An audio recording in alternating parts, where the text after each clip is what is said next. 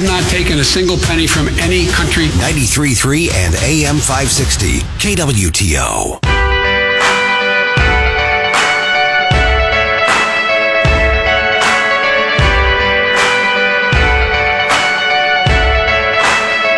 This is the Elijah Haahr Show.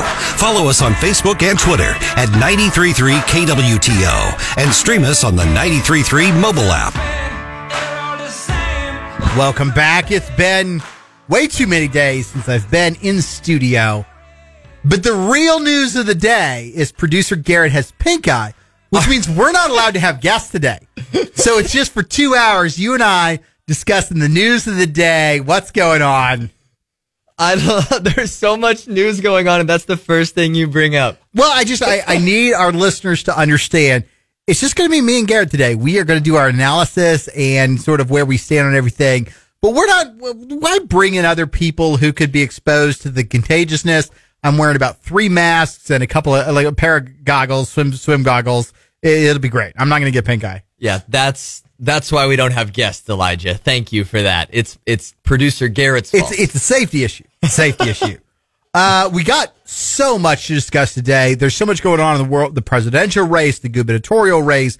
We got lots to jump into, but I want to start where most of America started this weekend, which was at Barbenheimer. so there was, I, I know, I know. Garrett's like, whoa, what? Okay. Barbie opened this weekend, Oppenheimer opened this weekend. I've seen like a million hot takes on these two movies. Now, I watched Oppenheimer. I went to it yesterday, so you didn't have to, but you should. It's a very good movie. But I think it's really interesting. Before we jump into the, like the, the the the parts of the movies, I think it's interesting to discuss the movies in the perspective of whether or not either of them. You know, there's a lot of people that say, "Well, Barbie is a feminist movie." A lot of discussion in the movie about patriarchy. I I don't know who used that word in normal conversations, but it's it's mentioned at least a dozen times in the movie. Apparently, Ken keeps bringing up the patriarchy. Um, and then you got Oppenheimer, where no female speaks for the first 22 minutes of the movie. And then right afterwards, something empowering happens, correct? I don't know if it's empowering. There's like a, a, a what do you want to call it? There's an adult scene fairly quickly after the very first females introduced in the movie. Now, I've seen there's a variety of liberals that are like, well, Oppenheimer is this white man movie where women aren't involved unless they're used as a, you know, a, they're used. And Barbie, on the other hand, oh, this is such a female empowerment movie and all this kind of stuff. And you know what's funny is I take a very different perspective of these two movies. Um, I don't think Barbie is at all about the patriarchy. In fact, the entirety of the Barbie movie, not that I've seen it, but I read the screenplay and read the reviews, is basically that she spends the entire movie trying to find fulfillment in things and products. At the end of the movie, she's like, none of them are fulfilling at all. I mean, this is like the, the, the female version of Ecclesiastes. Maybe that's d- dismissive to say, but vanity, vanity, all is vanity. There's no value in the pink car and the pink outfits and the pink house. And even in, in this sort of, you know, glorious pink boyfriend and Ken. At the end of the movie, she's hunger, hungering for like a, a friendship and relationship and closeness that none of these other things provide to her. Oppenheimer, on the other hand, and I know we're probably over examining, but it's a three hour movie. It it it goes by fast. It does not seem like a three hour movie. The first two hours is essentially a history lesson about J. Robert Oppenheimer, its character study, and how he built the bomb. The last hour elevates the movie tremendously. Suddenly, you realize there's a huge inner inner character fight going on in the movie. There's crossing and double crossing and triple crossing. And the movie, the movie's a fantastic character study.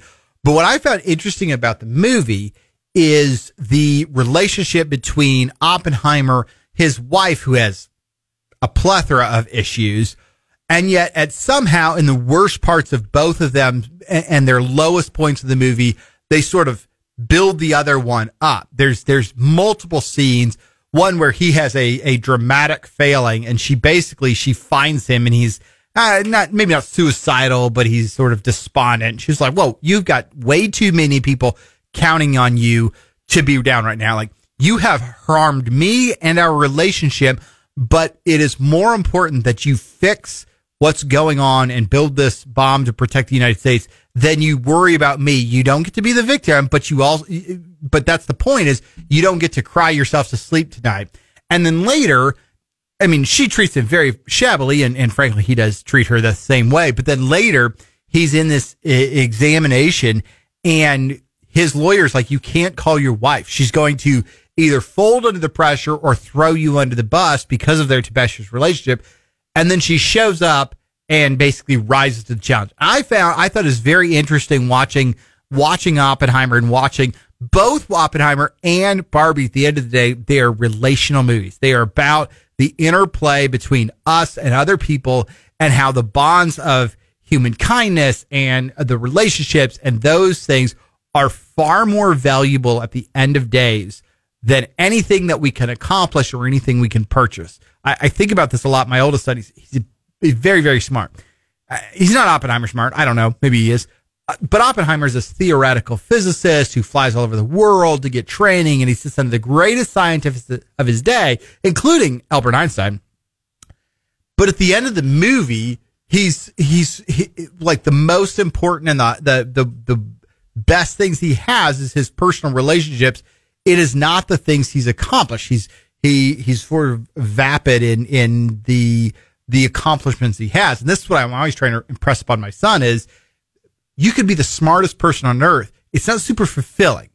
Accomplishments are fine, but it's the relationships you develop. And I felt like that was the takeaway of both movies this weekend, whether it's the purchasing of things or the accomplishing of things. Both of those in both movies and in both of their lives sort of fell secondarily to the relationships they built. And both of these movies also have a tie historically now too. This was the fourth highest box office weekend in history. Fourth, I'm surprised it wasn't first. Well, I, I think it might have been the most like combined between two movies, but you got you got movies like Avatar, you have movies like The Avengers, you have uh, those big box office movies, but this was the first. You know how in in baseball, uh, you you have perfect games or no hitters. And then every once in a while, you'll hear about a combined no hitter. where they had to take the- Yeah, yeah. yeah. I think I think Barbenheimer was a combined no hitter for the box office industry. Um, I I wasn't surprised Barbie got more because it's half as long and therefore they can schedule a bunch more showings. But Joelle and I went um to a four o'clock showing yesterday at uh at AMC, and our theater was full, but it was a small theater. The hmm. amount of pink in the lobby was obscene. Oh yeah, I know. I'm I'm gonna have to eventually. I'm I'm I'm gonna see both movies, and I I I don't even know if I can do both. You know what I mean? Like that is a long, long time, and I'm great at doing nothing. We've established this several times on the so show. So I I could sit. I, I I used to try to convince Joelle let's let's go to a movie and then we'll just sneak into another one.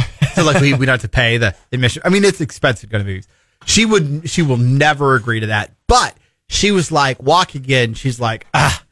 Three hours of movies, half hour of ads. She's like, I'm gonna, I'm just gonna have to get up and walk around a couple times. I mean, we it got over, and she's like, "Wow." She's like, "I did not realize this movie was already over. Like, it, it is a, it's moving quickly. The whole movie. Um, So Barbie made 155 million opening weekend. That's a lot. yeah, that's a lot. And Oppenheimer made 80, which is still way above Salty. the predicted. Salty, I, I mean, what does salty mean? spicy. That's Okay. good. It, it, it's very, Sorry. yeah. Oh my god. I've never What? heard that term before. You kids these days. Oh, you kids. Let's Yeah. go back. Let's go back to text from 20 minutes ago, Back. real quick, when you said "Yas Queen Slay" to me and over you didn't text know message. what it means. I know what it means. I have a girlfriend who's 21. I know what it means. Right. Right. just, Speak the lingo, bro. I Come just, on. I guess when I heard house speaker, you really speak for everyone. That's, right, impressive. bro, Chacho. I do. what is it the kids say these days, you know, since you're 16 years old? Bet? Bet, bet's a big one. Yeah. I was actually, I was thinking about this the other day, and now I can't remember the word that I used, but I used it. and I was like, oh, I'm, I still got it. Hip. I'm cool. Like, yeah, I, I can't remember what it was now, and that's really bad radio. But uh, amazing, super enlightening. Um, what's the thing where you take take like your first two fingers in your right hand and like tap it on your left elbow, um, oh, you know what? and somebody says like sheesh or something? That was something whenever I was in like high school, that was something that only like the really cringy kids Oh, did. And okay. now it's kind of gone a little more mainstream. I say my kids do it, and Yeah. I, I, I So- I'm not. I won't ask them. I usually just Google stuff, so I don't. I, I don't. I, I'm not too far out. yeah, no, that, that one I really have no idea. It's like a pulse check or something, maybe. I don't Yeah, but they always say sheesh when they do it. yeah, now sheesh has been around for a while. Okay. Sheesh is ju- just means like dang. However you use dang, you can use sheesh. Okay, all right. But anyway, our uh, our movie's back now because again, fourth highest in Yes. all time. Are mo- uh, do do people? So is movies- this an outlier or No. Not. So here's the thing: movies have gone through. They they faced essentially like a perfect storm of factors. They faced COVID and they faced streaming, and frankly, streaming is way worse for me than COVID is, um, because a lot of people you could have a high dish or high def flat screen TV in your house. And a lot of movies now just get released right off the bat to Netflix or Amazon Prime. And so you don't have to worry about going to a theater. I prefer the theater experience, but it's the same. A, a lot of th- there's not been a lot of conversation about this. A lot of sports teams are worrying about the quote unquote streaming effects of sports. You know, it's so fun to watch a baseball game, except it's a hundred degrees out and you have a hard seat, whereas you can watch it in the comfort and air conditioning of your own home with the whatever food you want and get the most up close angles. And so sports teams, football, baseball, basketball, they've been in sort of a tough place of trying to figure out how are we going to handle that? How are we going to not lose fans? Um, and I think that's the same, the same problem that movies have. Now, movies have one more thing and two more things. They've got a strike going on right now, so they're not going to crank anything out until they work that out. And then they have just by and far, they're, they're very, very liberal. And you could see some of the liberal bent of, of Oppenheimer and, and certainly in the Barbie film. A lot of, there's a lot of way to be like, oh, this is clearly like the liberalism of Holly, Hollywood coming through. But by and large, I mean, if you look at Sound of Freedom, we've talked about this before, the human trafficking movie made by conservatives about an issue that should be bipartisan, nonpartisan. It is a surprise hit of the summer. And I say this all the time. At some point, Hollywood, maybe they don't care about money, but at some point, when they want to make money, you look back, Sound of Freedom, surprise hit of the summer. When The Passion of the Christ came out, Mel Gibson, surprise hit of the year. I mean, the, the, the Christian conservative right is desperate to go see movies and to not feel guilty about spending their money at the box office. So if you're a famous director or producer, you greenlight all the conservative scripts you want. Nintendo movie.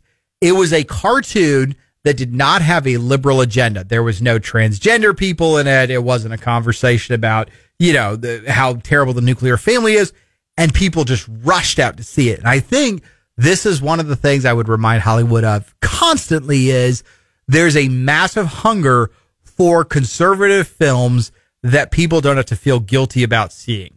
And people just Hollywood just by and large has, has has missed that opportunity, and then they they cry and moan because people don't go to the box office and, and Netflix is cutting into them, and and uh, people stopped going to see movies during the pandemic, and a lot of them just never never started again.